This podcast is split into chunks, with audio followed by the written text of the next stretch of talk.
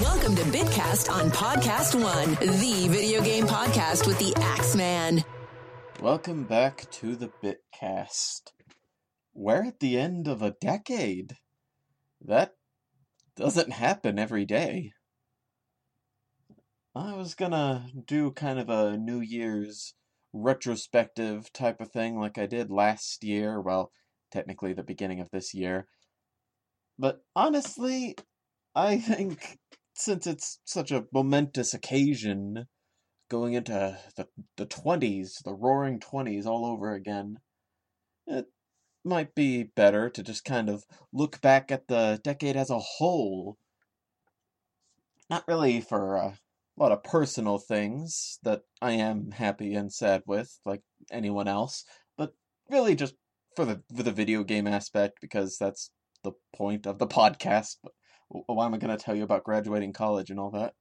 Just going to look back. I have a list of all, or at least most, of the video games I've uh, played throughout the decade. Not all of them were released in this decade. It's really just my experiences, not really here's the hot new releases of 2012 or anything like that it's a little convenient for me because I started college in 2011 and not sure why I did it, but I started keeping a list of all the games I'd played and I kept that list going even after college. And then it occurred to me that I only really need to remember one and a half years worth of games, and a lot of these are games I still have, and I keep them in order on my shelf chronologically. I might have a problem. But the point is, I have a pretty reliable list of everything I've played throughout the decade. So, just gonna go down the list, not gonna talk about every game. That that'd be stupid. Uh, in fact, I'm not even gonna talk about every game on this abridged list that I've set up for myself. I'm just gonna talk about the different highlight games and maybe some memories associated with them. We're gonna start with 2010. I think technically the first game I played this year might have been New Super Mario Brothers Wii when it was still new. I, I think it was more of a 2009 game, but just just think about how influential this was for the Mario series. This was when the Koopa Kids were finally brought back, and now now we're kind of sick of them. It's crazy. Also played Pokemon Mystery Dungeon, Explorers of Sky. I actually played it again the following year. I really want to play that game again. I've I have started and ended college without really giving that game another look see. I want to see how much it holds up because I didn't really like the following games as much. Uh, we're going to get to more vivid memories as we get more recent, I'm sure of it. But uh, for my birthday that year, I got Super Mario Galaxy 2, and I talked about that game at length just two or three podcasts ago, so just go back to that, I suppose. then on Christmas that year, I got two games for the Wii. I got Kirby's Epic Yarn and Sonic Colors, and I always associate those two games with each other because of that. Sonic Colors, in particular, is a Christmas game to me because both times I've played it were on and around Christmas. It was also my first real Sonic game. Before that, all I'd played was the Sonic Chronicles RPG, and no one really liked that game. then we get to 2011. Didn't really start keeping track of the games until college started, but uh let's see.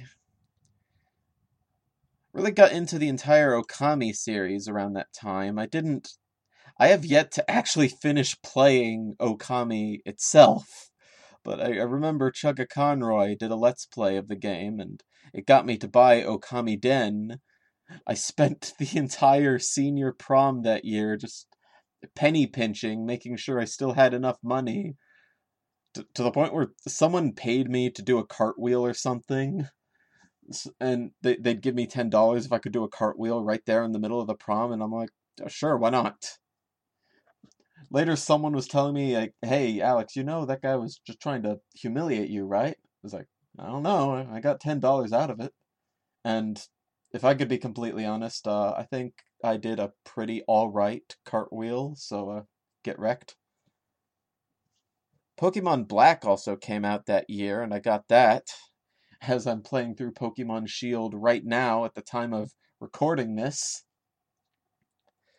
Uh, Pokemon Black to this day is among my favorites in the series. The, the entire Gen 5, really. Uh, Sun and Moon kind of give it some competition. I think it got diluted a bit with Ultra Sun and Ultra Moon falling flat for me. But Black, Black and White, they still hold up in my opinion. I, it's the first time I've actually wanted to replay a Pokemon game. Then uh, Legend of Zelda Ocarina of Time for 3DS, my first 3DS game. I bought one during the first semester of college, so in a way, that game will always remind me of the beginning of something, the beginning of college, the beginning of whatever you want it to be. Of the, well, I guess we're up to six now. Six 3D Zelda games. That was the first one I'd ever beaten, the 3DS version of Ocarina of Time growing up, I was really bad at actually playing and finishing games. It was mostly just me watching my dad and my brother play them. College is when I really started actually playing more games. Well, high school and college, especially college. And uh, I remember toward the end of high school, I actually. Okay, so I've done some episodes on Kingdom Hearts, so you can probably gather that I am a fan of the series there was a time when I hated Kingdom Hearts. Like I liked it at first, but then I just got tired of everything, especially because I had some classmates who were just way too obsessed with the series. But then I met uh, Henry in college, and he was into Kingdom Hearts, and I, I just kind of felt like giving it another chance, going back into it, and it was uh, it was pretty good. I got I caught up on the spin-off handheld games that I missed, like Days and Birth by Sleep. And uh yeah, thanks Henry for getting me back into Kingdom Hearts indirectly, but still. Then 2012 hit.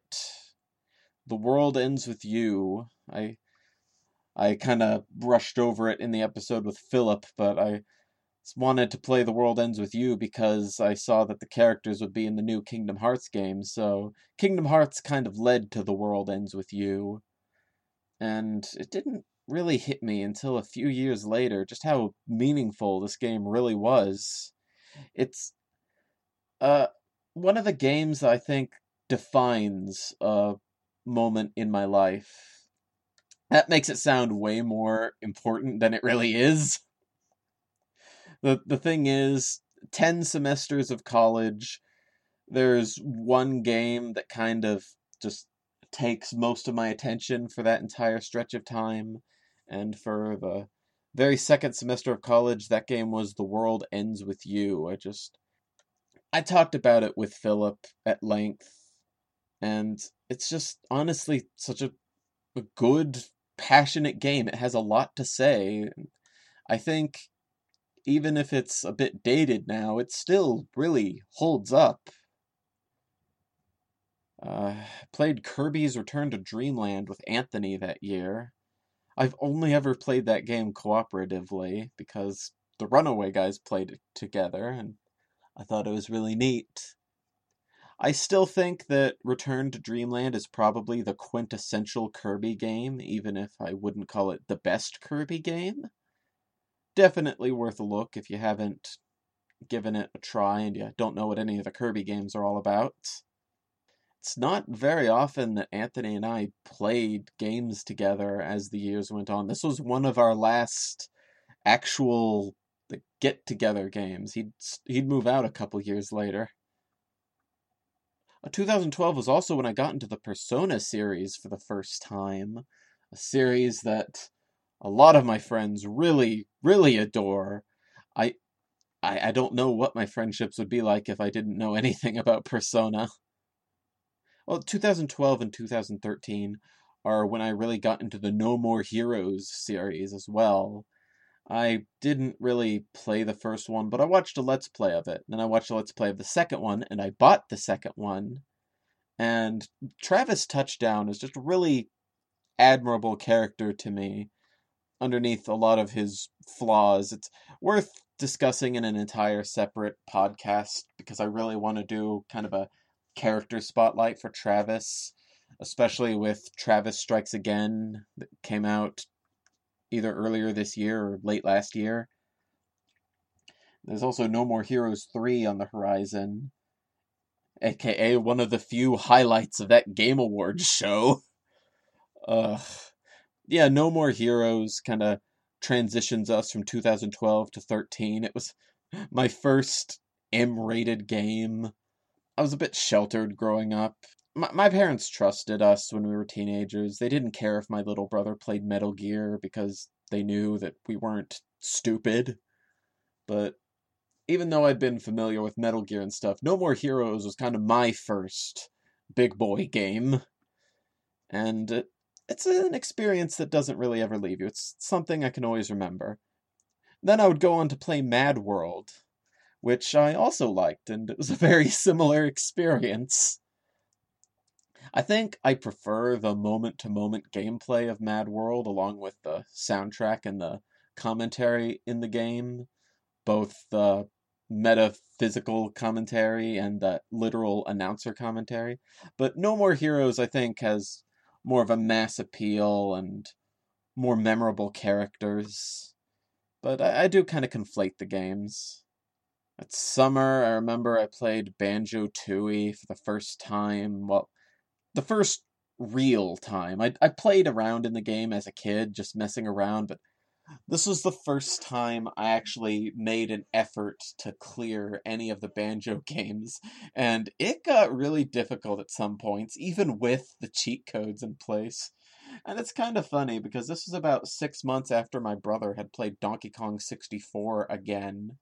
So he and I both just kind of went back to those old school rare rare platformers and they hurt us, but we like it. We're we're kind of masochistic for those rareware games. Uh, then I played Fire Emblem Awakening on my 20th birthday. Like many people, it was my first Fire Emblem game. I talked about it a lot more in Bit 80. But it's, it's, it's always really interesting to play a new series for a first time when you know it's been around for a while and you're not even playing the first one in it. Uh, Awakening does a good job leaving people interested in what the rest of the series has to offer. I think it's a good starting point. Uh, then, oh, not quite Christmas, but the day after Christmas that year, I got Metal Gear Rising Revengeance. That game that that defined the entire following semester of college. That was the game I'd keep going back to. That was the game I got Henry to play, and he got into it. I got Henry into a lot of things now that I think about it. Oh, but Metal Gear Rising, I already did an episode with Henry, as a matter of fact, but uh, that game I could just talk about it some more. It's just such a fun game. I don't really consider myself a big player of action games, but whenever I do get my hands on one, and if I can get into it, it's a really good time. Mad World, this, and eventually the Bayonetta games. I, I guess Plat- Platinum in general, even though Platinum didn't do No More Heroes. 2014 was when I played Persona 4 Golden for the PlayStation Vita. Uh, I'm, I'm one of the 20 people who owns a PlayStation Vita. I did get some more use out of it. I played Disgaea 4, but now I think there's a Switch version, so that's even less of a reason to play on the play- PlayStation Vita. And you know what? Persona 4 Golden has seen some flack in recent years, especially from my friends. But I, have heard other people say it too. I think it's probably a more common opinion than one might think. But Persona 4 Golden kind of takes away from the experience for some people because of all the stuff it adds not really gelling with the rest of the game. It's an interesting discussion. I really do want to do a Persona 4 episode at some point, especially because uh, a lot of my friends like it a lot more than me. Though I think they've also calmed down on it over time. It's it's very interesting. I'm gonna have to think about that. Half the reason of this episode is to also spitball different podcast episode ideas. But yeah, we're we're really getting into the 2010s now. I'm remembering a lot of these memories, like the Persona 4 Golden. Like, uh, say say what you will, uh, it's still Persona 4 at the core, and it was still pretty awesome getting to experience that game and staying up way too late trying to finish it. Played Punch Out for the Nintendo Wii. I did an episode on that recently too, and I, I don't know how much I said about it, but it, it, there's a certain satisfaction to seeing a let's play of a game and then buying it yourself and then doing it all yourself. That's one of my biggest arguments against spoiler culture. Uh, don't get me wrong, I, I don't like being spoiled on things a lot of the time, but th- there is still an entertainment value that can be had in seeing something and then doing it yourself because there there is a difference between the two it, there's just that visceral enjoyment of swinging the Wii remote and oh, I just punched King Hippo. Yeah, take that. Really good. And uh, it would I would be remiss if I did not mention Super Smash Brothers for 3DS and Wii U. It might be uh, how do I say this? It's not the weakest entry in the series, but it, feels like kind of like awkward teen years between Brawl and Ultimate, especially with how the Wii U ultimately flopped. ultimately. They really wanted it to be the next big Smash Brothers, and it was a big event. A lot of momentous things attached to it, like Mega Man, Cloud, Ryu from Streets all that stuff. A lot of really good, solid things. It's just, I, I, I don't know, no real single player modes, multiplayer modes that people didn't really like, bad menu design.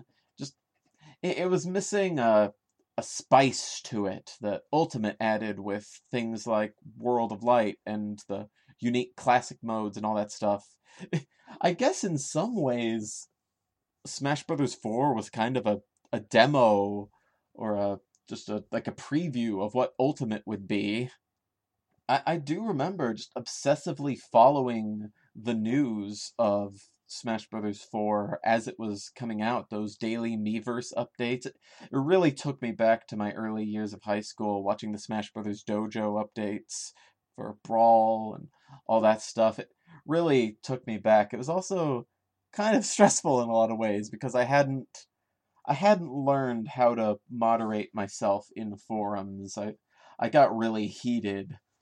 You know, those heated gamer moments. Ooh, that's such a stupid term, but yeah, I, I met some friends because of this game. Energy Man or Energy. I don't know what he likes to call himself these days. I I still need to get him on the show at some point. We've been talking about it, but it's it just hasn't happened yet as much as Super Smash Bros. 4 is kind of a blank spot in my memory where it's basically replaced with Ultimate, it is still worth looking back on this game, just remembering how much time I spent dedicated to following it. It, it, it was a really exciting game. I think that was the same summer that Kingdom Hearts 3 was finally released. Well, no. it was definitely not released in 2013, no when Smash Bros. 4 was first revealed, that was the same summer that Kingdom Hearts 3 was revealed, I think. And now Smash Bros. Ultimate released a month before Kingdom Hearts 3 released. Um, I, I'm not even sure if I'm using all the right words anymore. All these memories from like five years ago were all blurring together. Then in 2015, uh, oh yeah, I kind of got into 2013 with the Smash Brothers reveal and stuff, but that was supposed to be the 2014 discussion. Uh, 2015 was when I finished playing Luigi's Mansion Dark Moon. It's technically a Christmas present from the year before that, and Dark Moon always reminds me of a new beginning in life. That was uh, the beginning of Uh, 2015. 2014 was kind of a bad year for me. Not my worst year, that would be later. But 2015 was a lot brighter in comparison for me. And I also started being more earnest with game critique and thinking back to my thoughts on games as I play them. I did a lot of impromptu game reviews on a forum I went to, and in a lot of ways, that was the primordial soup of this podcast. Luigi's Mansion Dark Moon being the first game I reviewed at the beginning of a new year. It felt like a new beginning, as I said, and for that reason, it has a bit of a special place in my heart. Probably probably gives me more of a sentimental attachment to that game than it would for the original Luigi's Mansion. But uh, yeah, there it is. Sonic Lost World. So uh, this doesn't come up in the podcast very much, but I'm a fan of the show RWBY, Rooster Teeth's homegrown anime, and I was really upset when Monty Oum passed away so upset that I just really wanted to take my mind off things because I, I, really respected him as a creator. I saw a lot of myself in him, or at least I saw the kind of person I wanted to be in him. So to just lose him, it was just really heartbreaking. I just wanted to play a new video game, throw myself into something to just take my mind off it, and I ended up playing Sonic Lost World which was my second Sonic game after Sonic Colors several years ago. And uh, I didn't like Sonic Lost World that much, but I admit it took my mind off things. I also played Sonic Generations right after, and that was much better. It, it actually felt like kind of a crash course on what all the different Sonic games were, or which ones were considered canon, or whatever you have it. So a really Sonic oriented semester. Followed by playing Majora's Mask for the 3DS. It is really cool that they made that because so many people wanted it after the Ocarina of Time remake. I remember I was part of Operation Moonfall. I signed the petition to get the remake made. I think it was revealed that Nintendo was going to do it anyway, get get Grezzo to make Majora's Mask 3D, but part of me still likes to think that it was due to the public outcry. And uh, uh, you, you get a lot of people who say that the 3DS version is inferior, and I get it, but I I think it also evens things out with some improvements from the original version. Like AVGN, he just did an episode recently about Majora's Mask, and he didn't really like the game as much because of a lot of the outdated concepts that got fixed in the 3DS version, and he even acknowledged as much. So I feel like that can be an argument for playing the 3DS version over the original. It's just kind of a, well, pick your poison type of thing. It's, I, I guess you could say there is no definitive Majora's Mask then, because both versions have one flaw or advantage over the other. It's kind of like a Chrono Trigger situation in some cases. But Majora's Mask is my favorite Zelda game, and Zelda is my second favorite series. So, yeah, Majora's Mask really means a lot to me. I don't know if I even did the game justice when I talked about it last year, but it's a game that's really optimistic at its core underneath a lot of the outward gloom and sorrow. It's a game that really resonates with me on uh, I don't want to say a spiritual level because that just sounds way too overblown, but like it, it really jives with me. I'll say that. That summer, I played a lot of RPGs. I played Xenoblade, which I thought was pretty cool, but then right after that, I played Valkyrie Profile, which is an old PlayStation 1 game, and I actually want to talk about that game at some point too. That's a game that my brother and my dad and I have a lot of memories with, but surprisingly, we've never beaten the game. It, it wouldn't be until 2015 I would be the one to beat Valkyrie Profile. It's it, it kind of gratifying to know that that's how the story ends. But yeah, it's a really interesting game. I don't want to talk about it too much more than that because I want to do an entire episode of it. Uh, probably one of the oldest games I've played within the last decade. Well, at least based on which versions of games I played. Because I did play the PS1 original, not the PlayStation Portable version. Next game I played was Paper Mario Thousand Year Door. It's my favorite game of all time. Not much more to say than that. I just played it because I really liked it.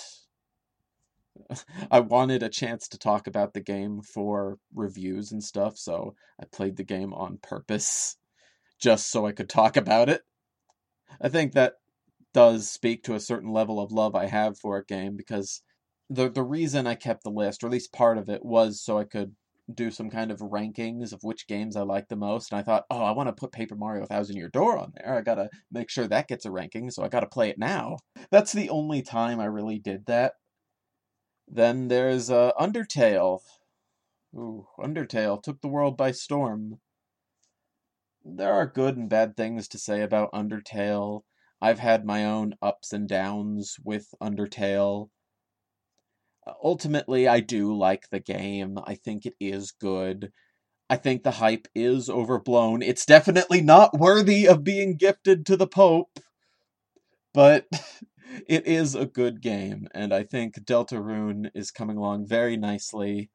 I wish nothing but the best for Toby Fox and the people he works with. We move on to 2016, which was honestly my most prolific year in the entire decade. Like, I was on fire playing no fewer than two games a month some of them would even be four games in a month, though some of them were also kind of cheating based on how you want to count certain games. But uh, let's see, I finally played Shovel Knight. Really good. Uh, Fire Emblem Fates. Uh, if you were there in the last episode, uh, my guest talked about how much he hated the game, or at least how much the game revolted him. And I've even said myself that I've had a lot of ups and downs with the game, and ultimately kind of down right now, but the game did have things that I liked about it, things I still like about it. And a lot of those things I liked were done even better in following games, so I wouldn't call it a waste by any means. Maybe a waste of money if you don't like it, but uh, creatively speaking. And I met a lot of people because of Fire Emblem Fates. A lot of people who aren't my friend anymore, but a lot of people who are still my friend. So you get your good and your bad, and I think in the end it is important that I played this game and all the things that happened to me because I played it. Uh, no matter what you might think, and trust me, I get it. Uh, of the three versions, I feel like Birthright is probably my favorite.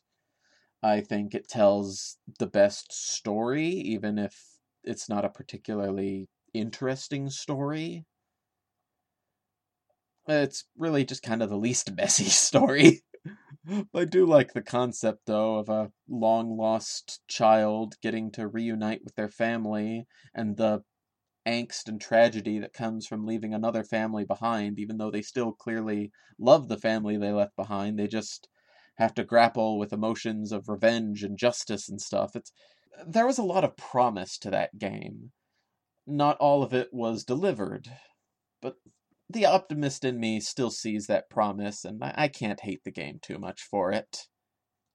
Conquest also kind of reminds me of the end of college because that was the third route that I played. And that was the last thing I played in college. So in a way, that game also kind of marks the ending of a point in my life.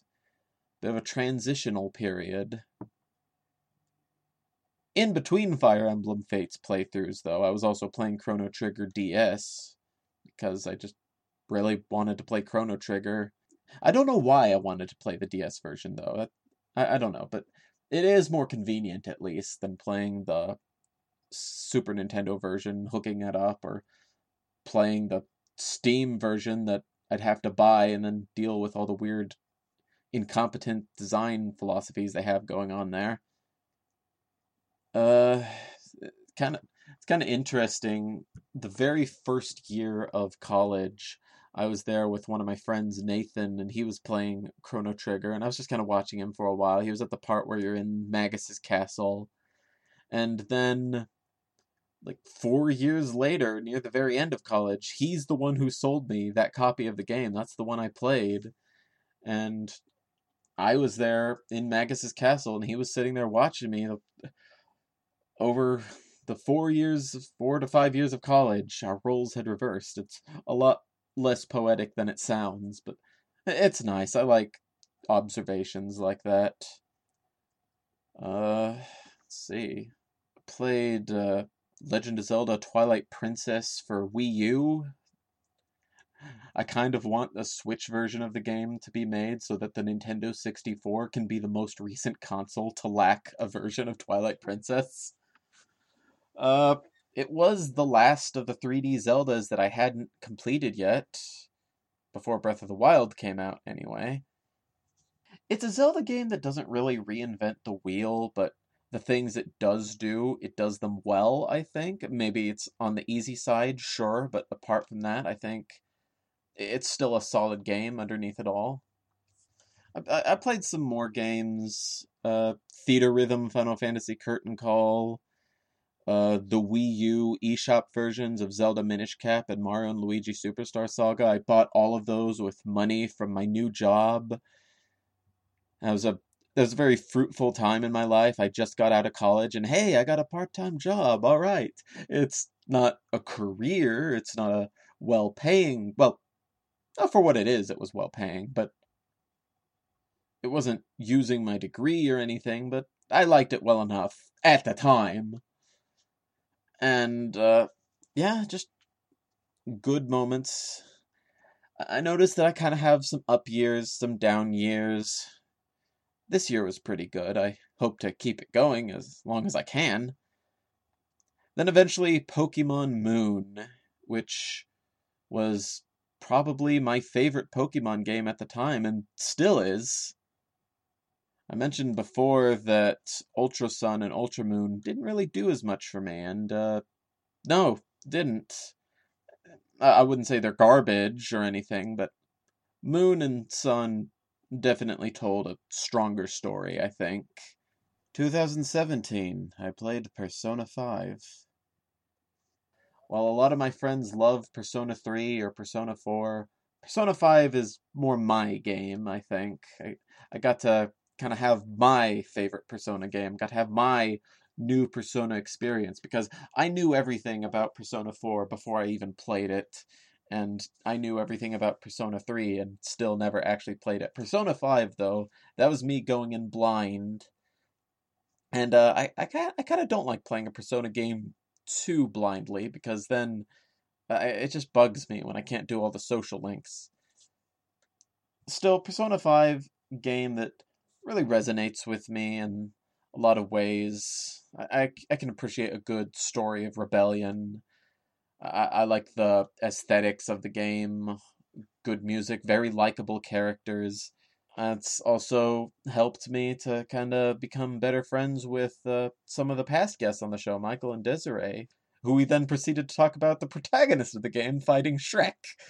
But uh, yeah, Persona, even if it's a game that you might call the weakest of the new Persona games, I still think it has a lot of value there's going to be some.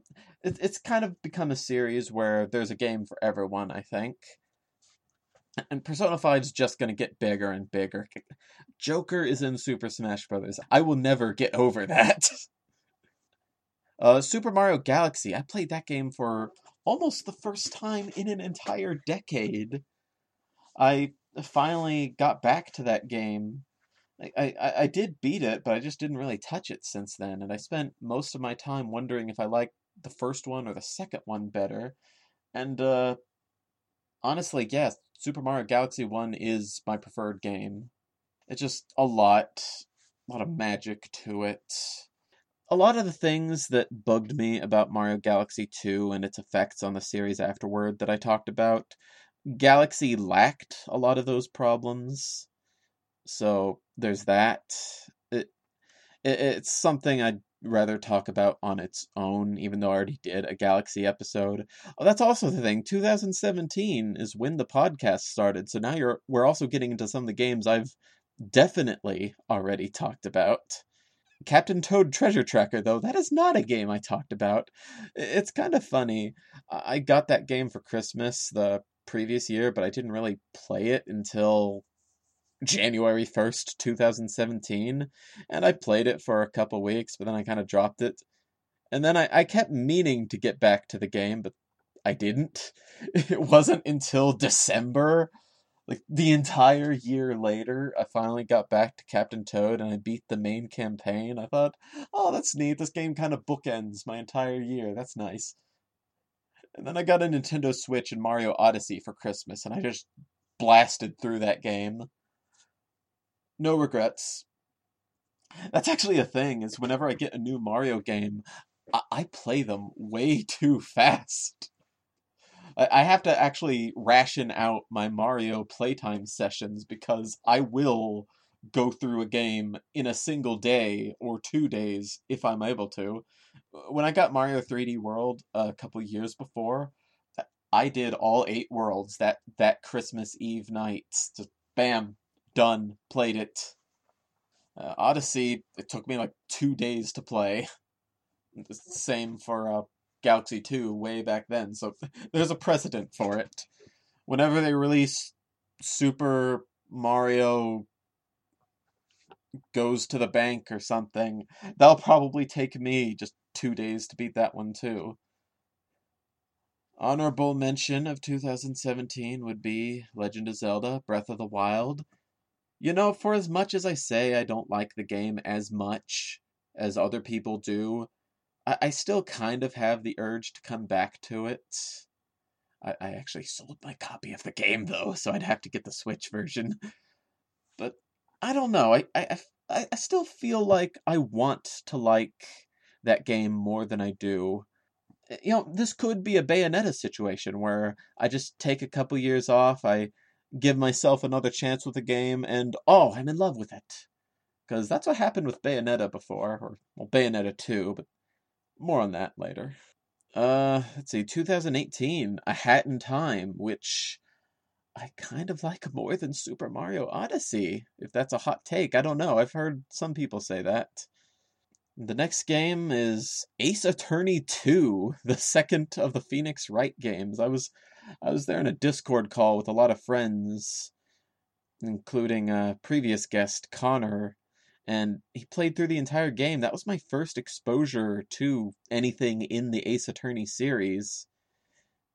It was interesting, to say the least. It's always really interesting that that first exposure to a series. I talked about that before with Fire Emblem, especially with something as continuous and as Ace Attorney. There's just all this lore and all these characters and stuff you get to familiarize yourself with now. It's like, oh boy, I, I get to learn who this is now. I get to learn who this is now. A lot of stuff like that. Next is Link's Awakening DX. I played that on the 3DS. I'd known about that game for a long time. I'd known the whole story of the game, but that was the first time I'd actually played the game, and it was. Uh, I sound really lame saying this, but it was magical.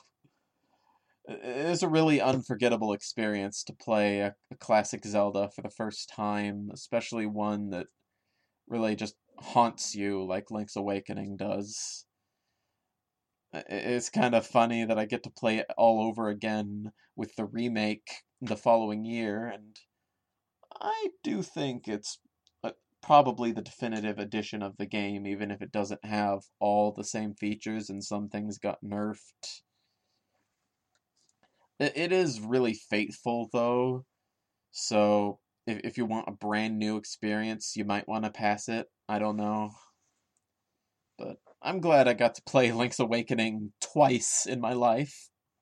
Next game was Octopath Traveler, which I've talked about extensively, especially with Philip.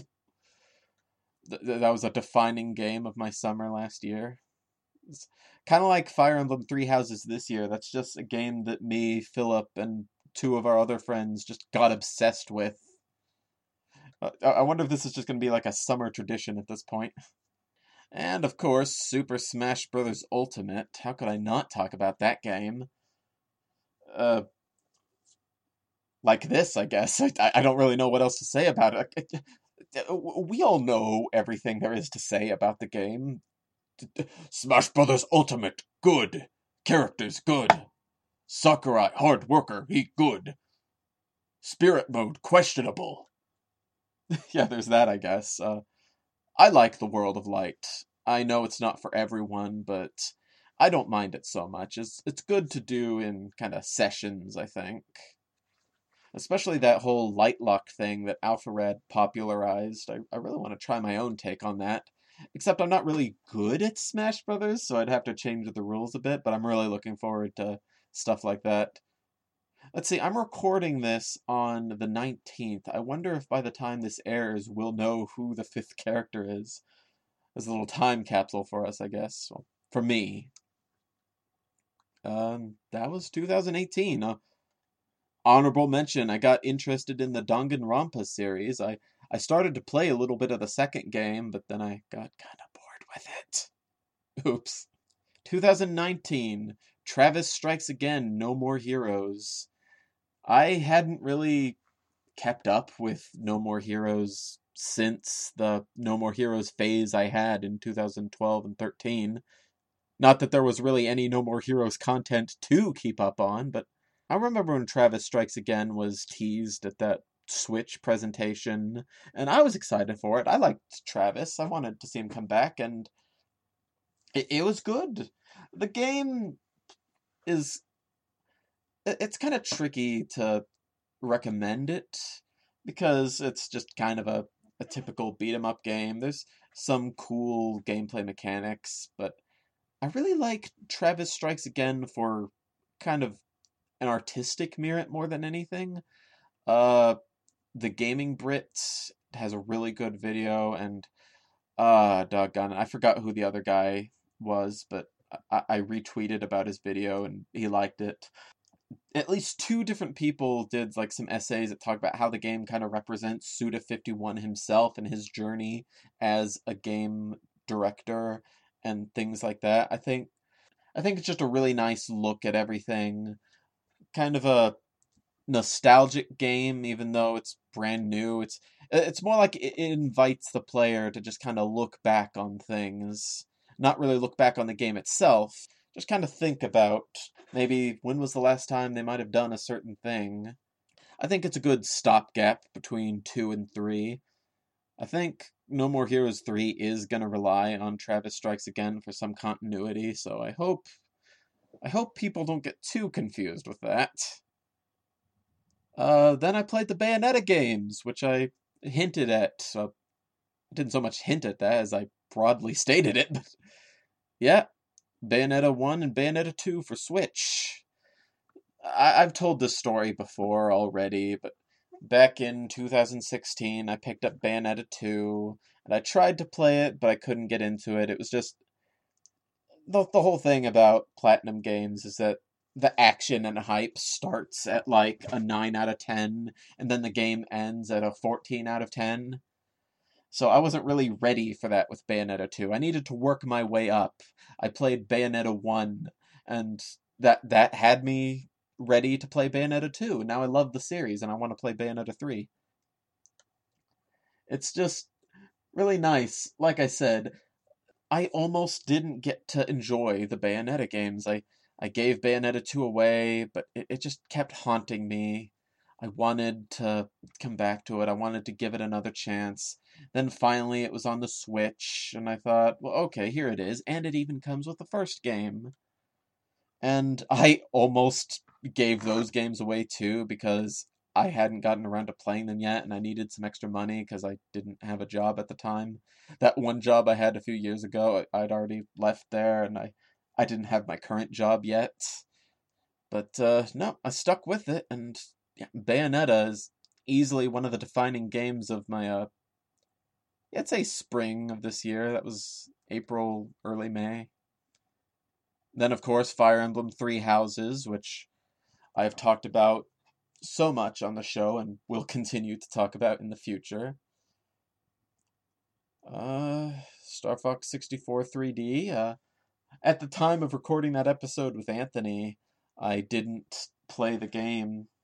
I didn't play any version of Star Fox 64 for a meaningful amount of time, but then I got Star Fox 64 3D and I, I got to brain Andross on my well uh I don't, I don't know how we define a first try because I took a obligatory death on the train level so I could re- redo the switches. But I, I didn't have to start from Corneria or anything. But, so yeah, I'll call it my first try. I beat Brain. I got to Brain Andross on the first try, and I even beat him in only three attempts. I had lives to spare at the end of the game with James McCloud leading me out of the tunnel. It it, it felt really good. I, I, I call myself a fake gamer a lot, and uh, I, I think I am less skilled than a lot of my friends, but I'm capable of accomplishing really cool things on occasion. So that was that was a good moment. I think I think because of that playthrough and that first exposure, Star Fox 64 now it's more than just a meme game to me. Now it's also a meme game, but one that I can also feel proud of my time with it. Really good game. Then, uh, well, uh, we're kind of getting into right now.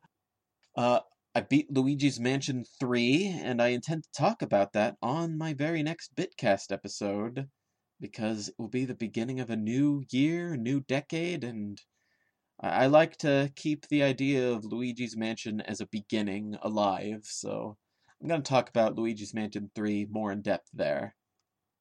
Also, uh, let's see, Kingdom Hearts 3 came out this year, and talked about that a little bit. Really interested to see what they do with Remind, because it looks like it's directly addressing a lot of complaints. And, uh, right now, I'm playing Pokemon Shield. I just beat the 8th gym so I guess I'm on my way to the league or what have you. Anything else that happens to me this year and decade will have to be uncharted territory. But uh, I'd say it was pretty good decade. I mean, 10 entire years. Like, how could it not be? There's, there's just so much time. Uh, unless maybe you don't really play a lot of video games, in which case, sure but I play video games a lot, especially like over the course of this decade. Like, Going back to 2016, that was crazy. That I don't I don't know if I'll ever get to that level of consistency again, but this was a good year. I got into a lot of new series. I, I played a lot of games on my uh, I, I don't know, how do you say gaming bucket list without sounding like a total dweeb? Because I did a lot for that. Uh, a lot of games to look forward to into the 20s. Lightning round, very impromptu, top game of each different year. Uh, let's see. I, I guess my top game of 2010 would probably be uh, Pokemon Mystery Dungeon Explorers of Sky. Uh, 2011, Pokemon Black. 2012, The World Ends with You. 2013, um, well, uh, Metal Gear Rising Revengeance. Uh, that, that that was towards the tail end, but eh, eh shush shush. uh, 2014, um, Punch Out. Uh, 2015, uh, Majora's Mask. Well, that Paper Mario Thousand Year Door, but also Majora's Mask. They they can kind of share it. Uh, 2016, gonna say uh, Pokemon Moon or Chrono Trigger, either one. Uh, 2017, uh, Persona 5.